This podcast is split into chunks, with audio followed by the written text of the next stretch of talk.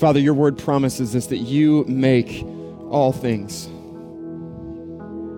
work together for the good of those who love you. Father, this morning we thank you and we praise you for the gift of your unrelenting goodness toward us. We thank you that you have shown us the fullness of your kindness and mercy through your Son, Jesus Christ. Your word tells us that every good and perfect gift that we receive comes from you. So, Lord, this morning, would we turn our eyes to you? It's the source of our goodness. Father, we have nothing good in and of ourselves to bring to the table. And we thank you that the fullness of goodness has been made available to us through your Son, Jesus. Help us to see his goodness again today. Father, we thank you for the gift of your word. We ask now, Lord, that you would use it to speak truth into our hearts. Father, we would not be people who were conformed to the ways of this world, but we would be transformed by the renewal of our minds, that we may prove what the will of God is, that which is good and acceptable and perfect. So Holy Spirit, have your way in this place. Father, use your word to shape us and make us more like Jesus. We ask all these things in his name, and everyone said, Amen. Hey, can we just thank our worship team before you have a seat this morning for leading us this morning? Always so grateful for these guys and their heart to serve us. And you can go ahead and have a seat. And as you find your seats this morning, I'm going to invite you to turn with me in your Bible uh, to Ezra chapter 4. If you are new with this, if you're here with us today for the very first time, uh, the last few weeks, we as a church family, have been walking through the Old Testament books of Ezra and Nehemiah, and we're going to be picking up in Ezra chapter 4 as we begin our time together today. I was in the summer of 1944 during World War II, the month of June, that the Allied forces launched Operation Overlord is one of the ma- most major, large scale, massive assaults that's ever been conducted in military history. And in one day, in one night, Allied forces uh, moved across open waters about 50 to 100 miles with 175,000 men, over 50,000 vehicles of different types, over 10,000 aircraft, and over 5,000 different types of ships, ships and landing craft that would go storm the beaches that were occupied in France by Nazi Germany. And this was an effort that did not come without great cost. But uh, the day that we most commonly refer to now as D Day was a catalyst moment in driving back and crushing the Nazi regime during World War II. And, and so much of what went into this operation, which Winston Churchill called the most complicated military operation in all of history, wasn't just the logistical details that went into planning this. Uh, the Allied forces also spent a significant amount of time studying the profile of their enemy the U.S. War Department had issued a report letting them see that there were really several types of German troops that they might encounter. They said some of them are fiercely loyal to the Reich and they have been battle tested. Some of them had grown over the years battle weary and had grown very jaded and cynical towards the Reich. Many uh, were young and not very well trained and inexperienced, but the declaration had gone out from Hitler to all of his forces that it was the responsibility of every man to stand and die in his defenses. So the Allies knew that even with all of their manpower, all of their weaponry, they were going to be going up against an enemy that was fierce and determined. It wasn't just enough for them to know what they were doing in the operation, they needed to know who they were going against. And we, as followers of Christ, we also have an enemy who's fierce and determined. We, as followers of Jesus, have a fierce and determined enemy who is seeking to kill and to steal and to destroy from those of us who belong to Jesus Christ. And like the Allied forces in World War II, it's not enough for you and I to know what it is we're called to do as followers of Christ. We need to understand who we're going against. So, this morning, what we're going to do as we look at Ezra chapter 4 is we're going to take a look at our enemy's profile. And we're going to see this morning as we open up Ezra chapter 4 that all who walk in obedience to the Lord will face opposition from the enemy. But the promise we get to rest in today is that in the end, the plans of the enemy are going to fail and the promises of God are going to remain. So let's open up together from Ezra chapter 4. We're going to read first here verses 1 through 5. It says, When the adversaries of Judah and Benjamin heard that the returned exiles were building a temple to the Lord, the God of Israel, they approached Zerubbabel and the heads of the fathers' houses and said to them, Let us build with you. For we worship your God as you do, and we have been sacrificing to him ever since the days of Esarhaddon, king of Assyria, who brought us here. But Zerubbabel, Jeshua, and the rest of the heads of the fathers' houses in Israel said to them, You have nothing to do with us in building a house to our God, but we alone will build to the Lord, the God of Israel, and King Cyrus, the king of Persia, has commanded us. Then the people of the land discouraged the people of Judah and made them afraid to build, and bribed counselors against them to frustrate their purpose all the days of Cyrus, king of Persia, even until the reign of Darius, king of Persia. So, as we look at our enemy profile today, we see first that our enemy will utilize deceptive tactics. Our enemy will utilize deceptive tactics. The adversary comes in the form of an ally. The, the foe comes in the form of a friendly. He wants to come to us, making us think that he's actually someone else. The adversaries here that we see in verse 1, these refer to uh, the, the returned exiles. They come, they see them rebuilding the temple, and these adversaries are the Samaritans. They were foreigners who had married into the nation of Israel, but they worshiped other gods. They see them building, and they mean to disrupt this task, so they come to them uh, in the offer, in the form of the offer of help. They claim to be true worshipers. They say that they had been sacrificing since the days of Esarhaddon. He was an Assyrian king who had reigned in the 7th century. And as the Assyrians conquered people, what they would do is they would resettle a land with foreigners from other nations so it would uh, dilute the culture and the customs of the conquered people, which would weaken them and make it even more difficult for them to rebuild and rebel again against the empire. And 2 Kings 17 does say, there was an Assyrian king who sent a priest into this region to teach them the law of the Lord. But that same passage in 2 Kings 17 also tells us that these people actually worshiped many gods. It's not just that they were worshipers of the God of Israel, they were pluralistic people worshiping many gods. And so, uh, right away, the, the people of God, they recognize this. They recognize they claim to be of us, but they're not truly of us. And so uh, they cite the decree that had been made by Cyrus saying, We have permission to rebuild this. This is for exiled peoples. Uh, this does not include you. So they refuse their help and they turn away. And so we see as the people of God return from captivity and as they begin to engage this work of rebuilding the temple, the first temptation God's people face when they return to their homeland is the temptation to compromise. History had taught them that if they were to shake hands, if they were to make partnerships with the surrounding nations, with the pagan peoples, if they were to embrace their customs, if they were to walk in their ways, this would not go well for them. The last time they did this, it sent them to 70 years of exile, and that is still very fresh on their memories. They're like, we are not going back to exile.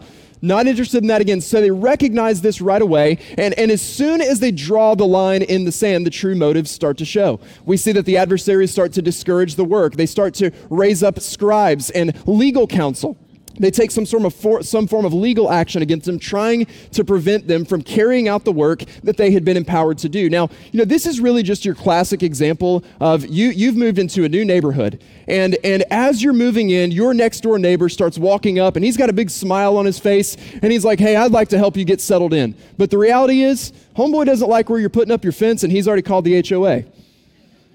And, and he's coming at you right now, and he's, he's got a, a, a motive that he's putting on display. Hey, we're friends, neighbors, glad to have you here. But internally, he's like, can't stand the guy already. Hasn't even moved in yet, and he's already working against you. He's putting on a totally different front. And as soon as the line is drawn in the sand, we see that their true motives come out. You know, we, as followers of Jesus, we face temptation to compromise. When the Lord rescues us from captivity, when He brings us out of our sin, He sets us on a new way and a new path. The enemy is constantly working overtime to try and take us to the point of compromise. We see the deceptive tactics on display here. Since their return, the people of God had taken great care to make sure that they didn't fall into compromise. When they came out of bondage and captivity and exile, they brought with them all the temple vessels that had been taken from them prior to the exile. And then, as they're reestablishing worship, they're very careful to make sure it's only those from the tribe of Levi who could prove that heritage who serve as priests because they don't want to have disqualified priests. Last week, we saw that they immediately begin the work of rebuilding the, te- of, uh, the, the altar and reinstituting the sacrificial system because they want to return to worship before the Lord. Even before they rebuilt the walls of the city, they wanted to rebuild worship because they knew knew that their true safety was with the Lord. After that, they start to walk in obedience to God's word. They start to keep, once again, the Jewish calendar. They start to keep the feast. They're walking in obedience to God's word. And once again, the first temptation they face is to compromise. we face this same temptation as followers of Jesus. We have an enemy who means to deceive us, who wants to come through, who wants to pull us away from the new path that the Lord has set us on. And the way he typically tries to deceive us is through compromise. Now, what we have to understand about our enemy this morning is that when Satan comes to the church, he doesn't check in at first time guest on Sunday morning and say, Good morning, my name's Lucifer, I'm here to steal, kill, and destroy. That's just not how he operates. He wants to come in the form of a friendly. He wants to come in the form of an ally. The, the, New Testament warns us repeatedly over and over again. False teachers, they disguise themselves. They come as wolves in sheep's clothing. They want to look like us, they want to sound like us. And day by day by day, church, you and I face the temptation to compromise. We face the temptation to compromise our morals in accordance with the shifting moral standards of a secular world. We face the temptation to compromise in support of political leaders or immoral policies that contradict the Word of God. We face the temptation to compromise even as the body of Christ with other professing Christians. You know, this is always a bit of a fine line to walk, but hey, we as a church, it's always our desire to be about the kingdom. Like we want to be, as best as possible, a big C church. We want to be able to work with any follower of Christ that we can work with, but the bottom line is there's some boundaries that we simply cannot cross. It's important that we as a church that we have a doctrinal statement that we know what it says and, and that we're upholding the significant truths of God's word, the non-negotiable truths that God's displayed for us in his word because otherwise we can find ourselves in unholy alliances with those who at the forefront look to be wanting to work in unity but ultimately they just want to work to disrupt our task. We have to be so very careful that we draw these boundaries and that we not compromise in the name of expediency. Would it have been more effective and maybe more efficient to let others join in with the building? Of course it would. But that wasn't the point. The point is that that would have put them in disobedience. That would have put them in opposition to God's word. So they recognize what's happening and they abstain from the temptation to compromise. Now, verses 6 through 23 is, is where this, this narrative starts to get a little bit interesting. And we talked about this a little bit in week one because uh, Ezra is writing the events of Ezra Nehemiah uh, after these first, this first sequence of events that we see at Ezra chapters 1 through 4. And so he's going back later and piecing together the history. And what he does in verses 6 through 23 is he actually jumps forward in history a little bit during this long period of opposition that they faced, and he, he pulls a couple of letters, one that was written to King Artaxerxes uh, against the Jewish people, and then one that was written from King Artaxerxes halting the work with the Jewish people. What Ezra is doing in this moment, this is, these are not letters that were written specifically according to the events of verses 1 through 5, but Ezra puts them here as an example of the type of opposition that they faced. So, again, the letters that we read here, it's not specifically related to the narrative in verses 1 through 5, but Ezra inserts them to give us an idea historically what was the type of opposition that the Jewish people faced. Is everybody following with me on that? So, so again, I, have done one Star Wars reference in January. We're going to get number two this morning. Uh, Ezra's like the OG Lucasfilm, okay? There's, there's episodes 4, 5, 6, and then 1, 2, 3, then we're going back to 7, 8, and 9, okay? So he's Star Wars people. You got that? Is that, you understand there? So we're jumping around a little bit in the narrative. So this is what happens. In verse 6, we see that there's an accusation written against them uh, during the reign of Xerxes. Verse 7 shows us there's an accusation written against them during the reign of Artaxerxes, who was the son of Xerxes. Then verses 8 through 10 list the names of those who were issuing this complaint, and then the content of the letter actually begins in verse 11. So, uh, Ezra 4, let's skip down to verse 11. This is the content of the letter. It says, This is a copy of the letter they sent to Artaxerxes the king. Your servants, the men of the province beyond the river, send greeting. And now let it be known to the king that the Jews who came up from you uh, to us have gone to Jerusalem. They are rebuilding that rebellious and wicked city. They are finishing the walls and repairing the foundations. Now let it be known to the king that if this city is rebuilt and the walls finished, they will not pay tribute custom, or toll, and the royal revenue will be impaired. Now, because we eat the salt of the palace, and it is not fitting for us to witness the king's dishonor, therefore we send and inform the king. In order that a search may be made in the book of the records of your fathers, you will find in the book of the records and learn that this city is a rebellious city hurtful to kings and provinces, and that sedition was stirred up in it from old. That is why this city was laid waste. We make it known to the king that if this city is rebuilt and its walls finished, you will then have no possession in the province beyond the river. So we see of our enemy that our enemy will utilize deceptive tactics. Secondly, we see this morning that our enemy will speak distorted truth. Our enemy will speak distorted truth. In the New Testament, you know, the Apostle Paul talks about how false teachers will come disguised as disciples. And he says in 2 Corinthians 11 that this really should make sense to us because even Satan comes disguised as an angel of light. So again, he means to deceive. He means to distort truth. He means to, to take things out of context in order to preach a different message contrary to what we've heard. If you look in verses six through seven, the, the word accusations there, this is an important word because uh, the Hebrew term for accusation is closely related to the name of Satan. Now, if you've studied Scripture, you've looked closely at Scripture, we know that Satan is known frequently in the Old Testament, the New Testament, as the great accuser. He accuses. This is the work of the enemy is to bring accusation against the people of God. So in verse 12, they accuse the people in Jerusalem as being a wicked and rebellious city. This is a wicked and rebellious city. And so, what he does is he starts to piece together this narrative that the people of God once rose up against other empires. And they're just warning the king, say, listen, if you allow this to go on, if you allow this city to be rebuilt, these people aren't going to pay taxes to you. They're going to rebel against you. They're going to rise up against you. They're full of wickedness and deceit. And, and there's just enough from the nation of Israel's history, there's just enough in the archives to where they basically say, hey, go check the receipts. Like you can go back and you can see these things for yourself. We're just the messengers here. If this happens, you're going to lose this whole region beyond the river.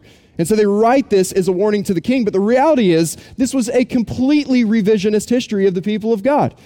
The, the reality is, when you look closely at the nation of Israel's history, is that yes, there was rebellion and wickedness, but it wasn't against the nations, it was against the Lord. Their rebellion was turning against the Lord. As a matter of fact, the reason they went into exile is because they had been too accommodating of the nations. They had been too friendly with paganism. They had been too friendly with, with idol worship and with false gods. And that's the reason why they were punished and sent into captivity. Now, uh, they did enjoy a, a, strong period of military dominance and prosperity uh, under the reign, for example, of King David and of his son Solomon. But this was a completely revisionist history. It was a selective retelling of their history to form a narrative that would bring them harm. And this is the work that the great accuser does against us today. He selectively takes pieces of our story. And listen, what you need to understand about the enemy today, church, is he only speaks enough truth to condemn you. He loves to remind you of your failure, but never of your forgiveness. He loves to remind you of your sin, but never of your salvation. He loves to remind you that you have been condemned, but not that you have been rescued by the grace of God through Jesus Christ. He will only speak enough truth to condemn. And, and very frequently, the enemy does this uh, against the church at large as he tries to hinder the advance of the gospel globally. So, again, if you go into communist countries today, this is the lie. This is the selective retelling of history from the enemy. Communist uh, regimes, they will tell their people that Christianity is a religion for the weak. It's for those who are weak minded. It's those uh, who cannot deal with the harsh and difficult realities of this world. And so they have pulled together this narrative. They've created this crutch because they're weak minded, they're not strong, and they need something to help them stand. When you go into the Middle East, where Christians are under the threat of, of radical Islam, the, the, radical Islamic leaders will preach this lie and this truth. They'll say, hey, this, this Christianity, it's nothing more than a prop for American imperialism. They mean to prop you up just so they can advance against us a Western agenda. And even here today in the West, the lie that the enemy continues to tell, the half truth the enemy wants to tell, is that Christians are intolerant. Christians are, in, are bigoted. Christians are anti science. Christians are, are out of step. They're out of touch with the modern world, and they're missing uh, what's happening right in front of them. And, and listen, church, here's the problem is, is that there's just enough truth for each one of those narratives that there's just enough truth, man. When you look at the history of, of the Crusades, you look at a lot of the history of the injustices that have been committed by the church, it's really, really easy from the outside looking in just to make this sweeping generalization and say, look, Christianity spoils everything. It ruins everything. And the enemy means to use this against us. The enemy will, will talk about all of the evils of the church, but you will not hear in the modern narrative how much positive the church has done. When you look at the advances of medicine, when you look at the advances of education, when you look at the advances of, of, of, racial issues and of equality and of women's rights, the church has been at the forefront of all of these issues for centuries. I mean, unless you're just going to be completely academically dishonest and ignore entire swaths of history, that's such a lazy criticism to make. Yet the enemy uses this because he knows that it's going to sell. You know, th- this past week, I think, is a really good example of this. I, I think uh, it's very, very fitting. In the same week, we as a nation, we observe the life of Martin Luther King, and then we also observe the sanctity of human life. I think it's very, very fitting that we do both of these at the same time. Because right now we've got a political narrative that's divided us that basically tells you you can care about life in the womb or you can care about life out of the womb, but not both. And to be truly pro life, to be a true pro life follower of Jesus according to God's word, listen, I want us to be a church that's excited about fighting against racism, and I want us to be a church that's excited about protecting the life of the unborn. And right now, what the enemy means to do is to get you to pick one side or the other not realizing that these two things are actually one and the same. When you study the history of racism, when you study the origins of abortion, what you find are two issues that are inextricably linked to one another. And what the enemy wants to do is to divide us, to get us to choose one side of the story or the other, to selectively retell the truth so that we'll stay in our political polarization and not be able to work together to overcome the injustices of our world. This is the work of the enemy. He wants us to tell part of the truth. He wants us to address some of the issues. And we continue to face the temptation to compromise by picking one or the other in the name of political advancement. This is the work of the enemy. He wants to selectively retell the truth. He wants, he wants the world to think that Christians only care about life inside of the womb. When again, when you look at the work of Christians through the centuries, Christians start pro life centers at almost three times the rate of, of abortion centers. Christians, everywhere you look in the darkest place of this world, they're at the forefront of caring for teen mothers and, and for those who are in crisis pregnancy situations and doing everything that they can for the betterment of the lives of the unborn. Do not buy a bunch of tired, unproven cultural narratives that get people lots of digital pats on the back online but just fail in reality. And when we hear things like this, we just need to ask ourselves a very simple question Is this true? Is this true? Because you have to understand the enemy means to deceive by distorting the truth. He wants to tell half of the narrative, half of the story, so that we will fail in our mission as the people of God. There's a book I want to commend to you this morning by Rebecca McLaughlin. Uh, it's called uh, Confronting Christianity, and it's a really good book. I've read it actually once a year for the last two years, and uh, it's it's 12 questions, hard questions for the world's largest religion is the subtitle, and, and she deals with a lot of these objections to Christianity in, in her book. She's a brilliant writer, a very well-spoken writer, but also easy to understand. And, and this is what she's written in her book, uh, Confronting Christianity Christianity as she addresses this question of whether or not Christianity just pollutes everything. She says, To say that religion is bad for you is like saying drugs are bad for you without distinguishing cocaine from life saving medication. Values that many of us in the West today consider to be universal and independent of religious thought turn out not to have sprung from the ground during the Enlightenment, but have grown from the gradual spread and influence of Christian beliefs.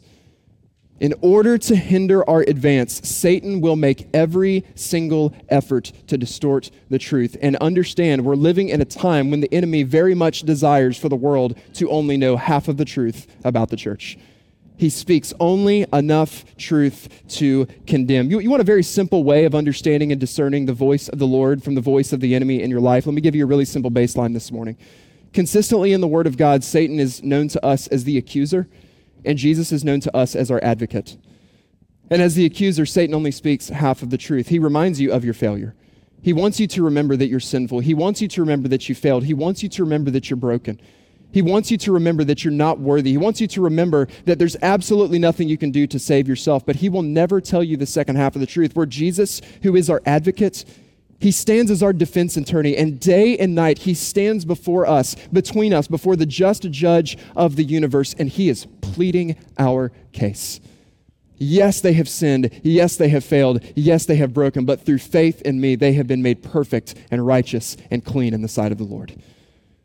That's the voice of the enemy versus the voice of your Father. And we, as we listen to these voices in our head, as we, we, we discern even these voices from the Word of God, because the enemy wants to use the Word of God against us, we have to learn how to discern what is the voice of the advocate versus what is the voice of the accuser.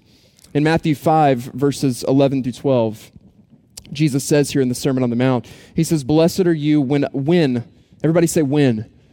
He says, Blessed are you when others revile you and persecute you and utter all kinds of evil against you falsely on my account. Rejoice and be glad, for your reward is great in heaven.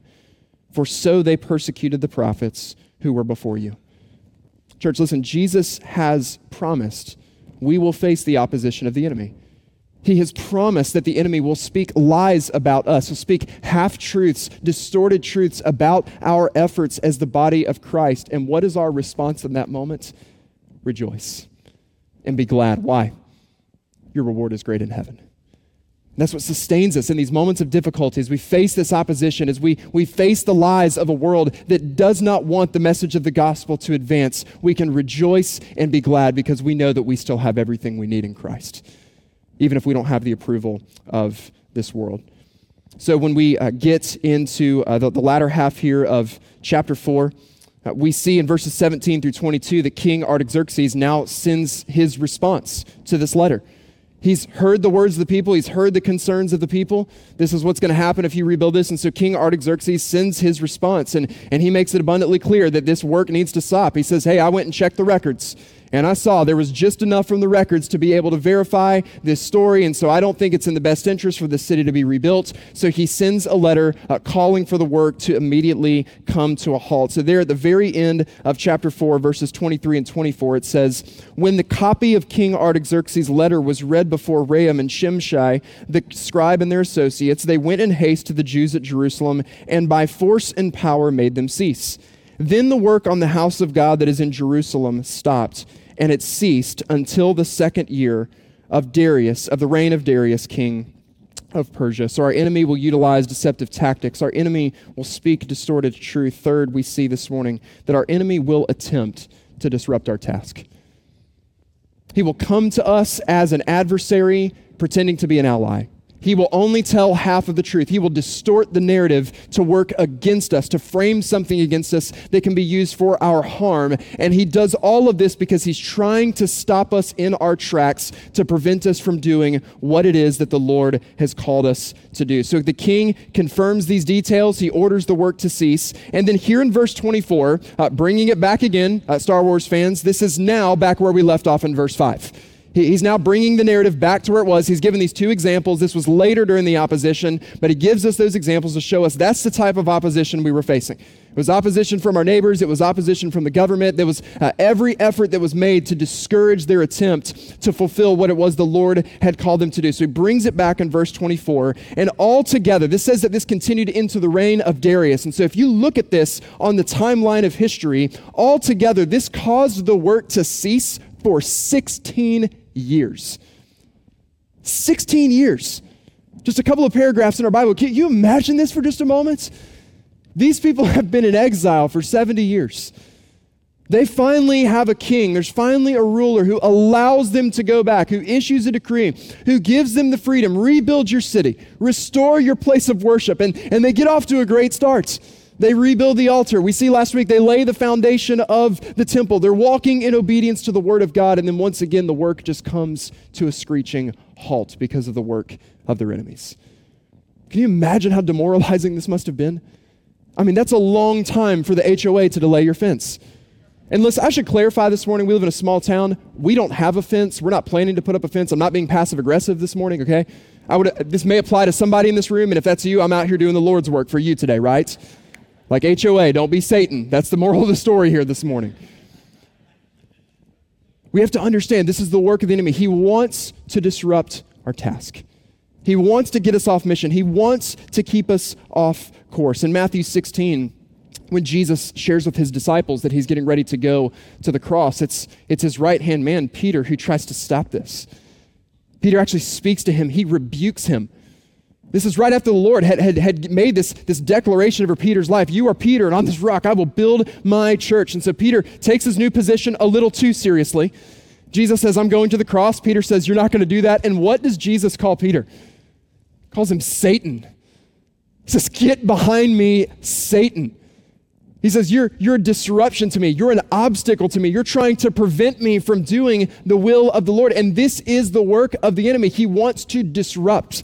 He wants to throw down obstacles. He wants to keep us from walking and doing and what the Lord has called us to do. During uh, the Allied invasion of, of Normandy, uh, the most famous obstacle that the Germans used that were littered all across the shores of uh, the, the French beach uh, were known as Czech hedgehogs. Now, you, you know uh, what these probably are from pictures. Just think of like a giant steel asterisk that's been placed into the stands and into the sands with several uh, heavy steel beams that overlapped on top of each other. And what they were trying to do was make it difficult for the landing craft to come ashore and to drop their doors and for soldiers to step off and then to storm the beach. And while these obstacles were somewhat effective. In many ways, uh, they actually were used to go against the Germans.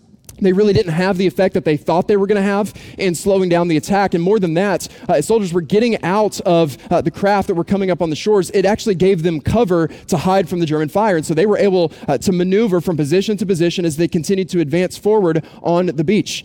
So, what the Germans had laid down there as an obstacle actually only served to advance their own destruction. And listen, in the exact same way, the enemy lays obstacles in our lives, wants to derail us from God's plan and from his purposes, but in the end, his plans are going to fail. Everything that he uses against us, every Christian that the enemy martyrs, every person that he puts to death, every, every bit of persecution that he throws our way, church, all of it is only you being used to expedite his own destruction. The purposes and the plans of the Lord are going to fail. The work was delayed for 16 years, but it did resume. We're going to see in the coming weeks the resolve was there. They completed this project as the Lord had called them to do. And the enemy is going to do everything that he can to advance, but he's going to fail. I want to help you here for just a second this morning. Um, Last week, we were uh, in our community group, and um, someone in our community group, I won't say who, other than say that I'm married to her, um, was making fun of me uh, because uh, my points in my outlines are very frequently alliterated. That's not intentional every single week. Some weeks it happens, some weeks it doesn't. And so uh, I tried very hard this week to not alliterate my points. I really did, uh, but I got into my study. excuse me, into my study uh, this week, and it happened anyway. Um, so I tried, and so they'll make fun of me again later tonight. But I'm going to break my OCD here for just a second. I want you, if you're looking in the worship guide, uh, to look at point number three. I want to help you improve this point a little bit. Point three here says that our enemy will attempt. I want you to circle that word attempt. Our enemy will attempt to disrupt our task. Now I want you to add an ellipsis to the end of that, dot, dot, dot. Our enemy will attempt, circle attempt, to disrupt our task, dot, dot, dot, but I want to improve our point here this morning. He will attempt to disrupt our task, but church, he will fail. Our enemy will attempt to disrupt our task. I want you to say it with me, but he will fail. His purposes will not prevail.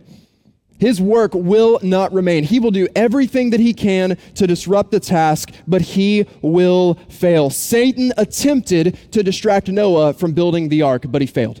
Satan attempted to destroy David through his sin with Bathsheba, but he failed. Satan attempted to delay the building of the temple, but he failed. Satan attempted to deter Jesus at the cross, but he failed. His fate was sealed in eternity past, and it is spoken at the very beginning of your Bibles in Genesis chapter 3. After he deceives man and woman into sin, the Lord pronounces his judgment over the enemy. Genesis 3:15. This is known to us as the proto-evangelium, the first gospel.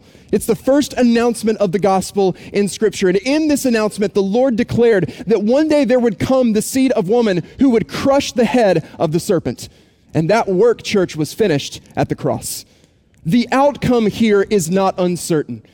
The outcome here is not uncertain. The seed of woman has crushed the head of the serpent, and as the apostle Paul promised the church of Rome in Romans 16:20, the day is coming when the God of peace will crush the head of Satan under our feet. This day is coming. The enemy will attempt to, disra- to disrupt and to derail our task, but he will fail. So, what's our response today? I want to give us a few reflections here for application. What do we do as we study the profile of our enemy? Well, first, this morning, we need to know our objective. We need to know the objective. The Allied soldiers spent two years, especially the airborne soldiers, spent over two years preparing for this invasion, preparing for Operation Overlord on D Day. Two years preparing for this. There was no question when, when those planes took off from the runway, there was no question in their minds about what they were coming to do. They knew the danger that they were going into, they knew what they were about to face. And the reality is, they knew that the enemy also knew that they were coming. The, the war was at a point where everybody understood that if the, the Nazi push was going to be pushed back, it was going to require an invasion of France. And so, while maybe the specific details weren't always known by the enemy, they knew that this was coming. And they knew that the enemy knew that this was coming, and yet they continued to press forward in their objective. For the people of God here in Ezra chapter 4, they knew the objective. They knew that their objective was to reclaim their place of worship to rebuild the altar, to return to worship, to rebuild the temple, to rebuild the walls of their city. And we'll see in the weeks ahead their resolve in seeing this project through to the end. But, church, you and I as well, we have been given a clear objective. And that objective is to preach the gospel of Jesus Christ and make disciples in his name. And the enemy will do everything that he can to disrupt this task. The enemy wants the church focused on a million lesser things. The enemy wants the church to, to fill the calendar with a bunch of religious activities that keep us busy and feeling good about ourselves, but doing very, very little to advance the message of hope in this world. The enemy wants to disrupt us. He wants to, to keep us from focusing where we should best be focused on. You know, last night, uh, we had Saturday nights where we're gathering together as a church family for prayer uh, every Saturday night. If you've not come yet, I'm challenging you, come this Saturday night. Uh, be here for prayer and worship Saturday night, 7 o'clock. And, and what was amazing last night, um, I, I got to see a couple of things overlap. Four years ago, January 22nd, we celebrated our very first worship service uh, as a church family and a public worship service. We'd had about a year of preparation behind the scenes. It was four years ago, January 22nd, first public gathering of Cross Community Church. And, and last night, this is what happened in this room, is there, there were a few folks in this room who came to faith in Christ during those first few months that we were gathering publicly together as a church. And last night, they were in here pleading the names of their friends who do not know Christ. And that is why we exist is to preach the message of the gospel so that the lost will be found and then in turn become the found who find the lost. That is why we exist. That is the purpose and the calling of the church. It's not about Taylor Burgess's vision. It's not about Cross Community Church's vision. Our marching orders are given in the Great Commission of Matthew 28. Go into all the world and make disciples of all nations, baptizing them in the name of the Father, the Son, and the Holy Spirit. Teach them to observe everything that I've commanded you and know that I am with you always to the end of the age. Listen, you can have your opinions, whatever you think of what church is supposed to be, on the authority of God's word. That is what church is supposed to be. That is what Jesus has called us to do. So we have to know our objective. Second, we need to know our opposition. Know the opposition. Jesus says of Satan in John chapter 8 that he is the father of lies. I love how the NIV translates John 8 44. It says that when Satan lies, he speaks his native language. This is just what comes naturally to him.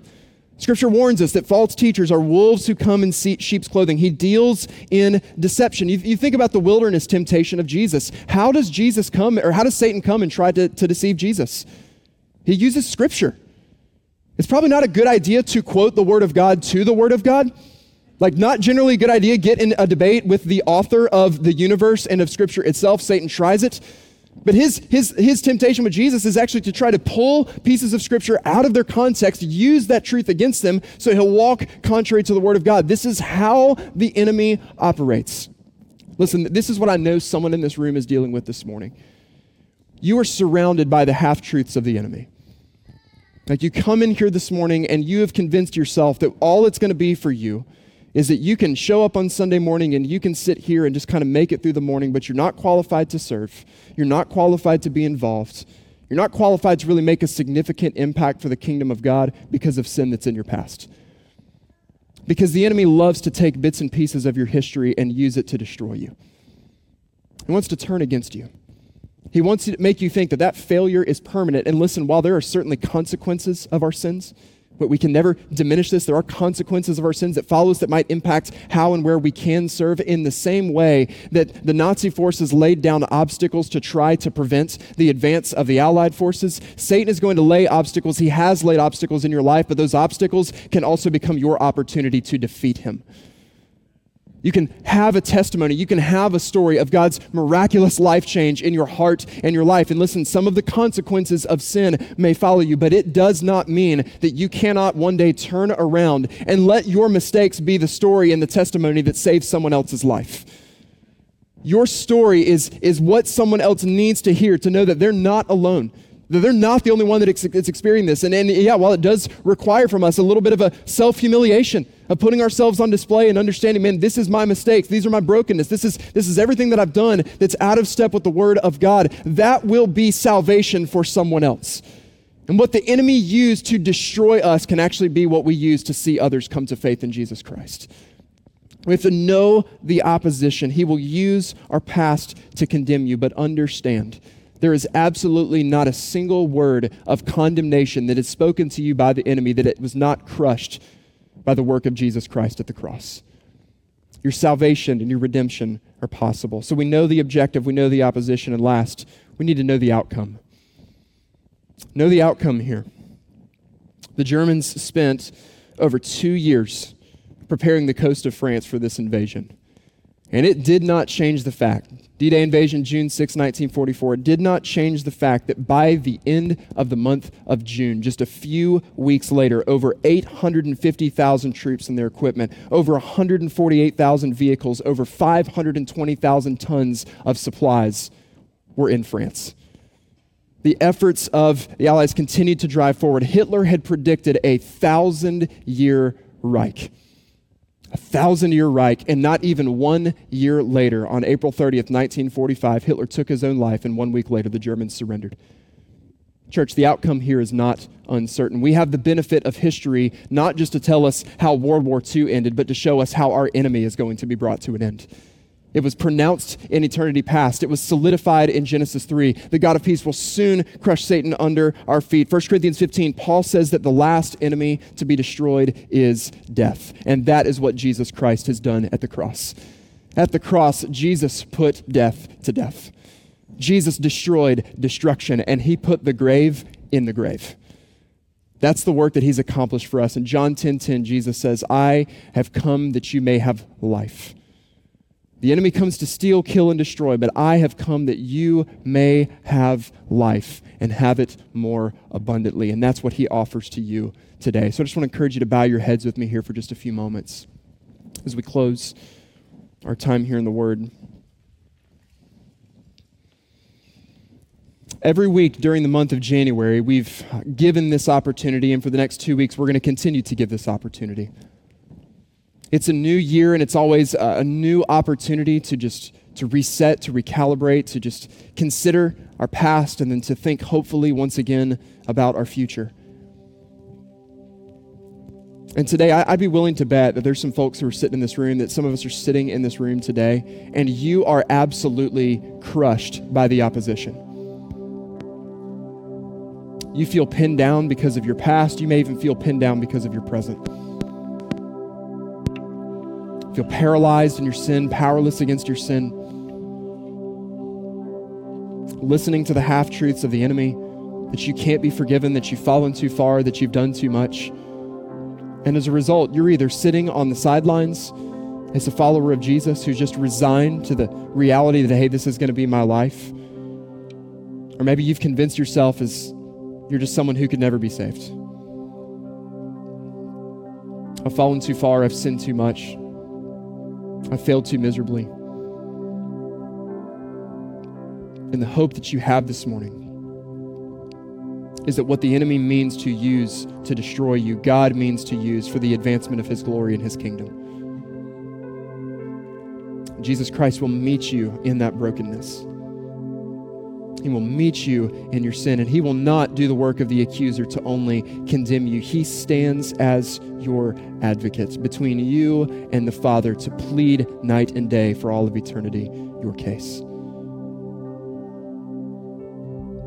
To say that you were innocent, to say that you were perfect, to say that you were blameless, to say that you were righteous, and not because of any good that you've done, but because of the perfect, finished work of Jesus Christ on the cross for your behalf. And so, here in just a second, if, if that is you today and you're saying, I feel paralyzed by the opposition today, I want to stand once again in the confidence of knowing that the promises of God will be fulfilled in my life. If that's you this morning, here in just a moment, I'm going to give you the opportunity to stand up in this room. And we've done this the last couple of weeks. We got to do this two weeks ago, again last week in our second service. We, we, we had to see such a beautiful picture those who are just willing to stand and, and to receive prayer and to receive encouragement from the body of Christ. And again, we're not doing this because we want to embarrass you, because we want to shame you. We're just doing this because we want to affirm you. We want to celebrate you. We want, we want you to be able to receive the encouragement, to be reminded of the outcome. This is not permanent. Through faith in Jesus Christ, the power of the enemy can be broken in your life. And you can walk free as a son or a daughter of your Heavenly Father. So if that's you this morning, you, you, I'm, I'm going to pray here in just a second. And second, we're going to invite you just to stand up and make that known in this room and receive prayer and encouragement from our prayer team as we celebrate you. So, Father, I pray right now for every person sitting in this room, for those who are watching online, who are burdened. God, who feel the weight of sin, the heaviness of it in their lives, Lord who feel paralyzed by the lies of the enemy, who speaks only to condemn them. And I pray now in this moment, Lord, that they would hear your voice of freedom and forgiveness and hope and life and restoration. Would you speak that truth into their hearts, or would you bind the enemy away from this place? We declare in faith in the name of Jesus Christ that he is defeated. He has no power in this place and no claim on those who belong to you. So, Father, bind him away from this place and let freedom be known in this room this morning.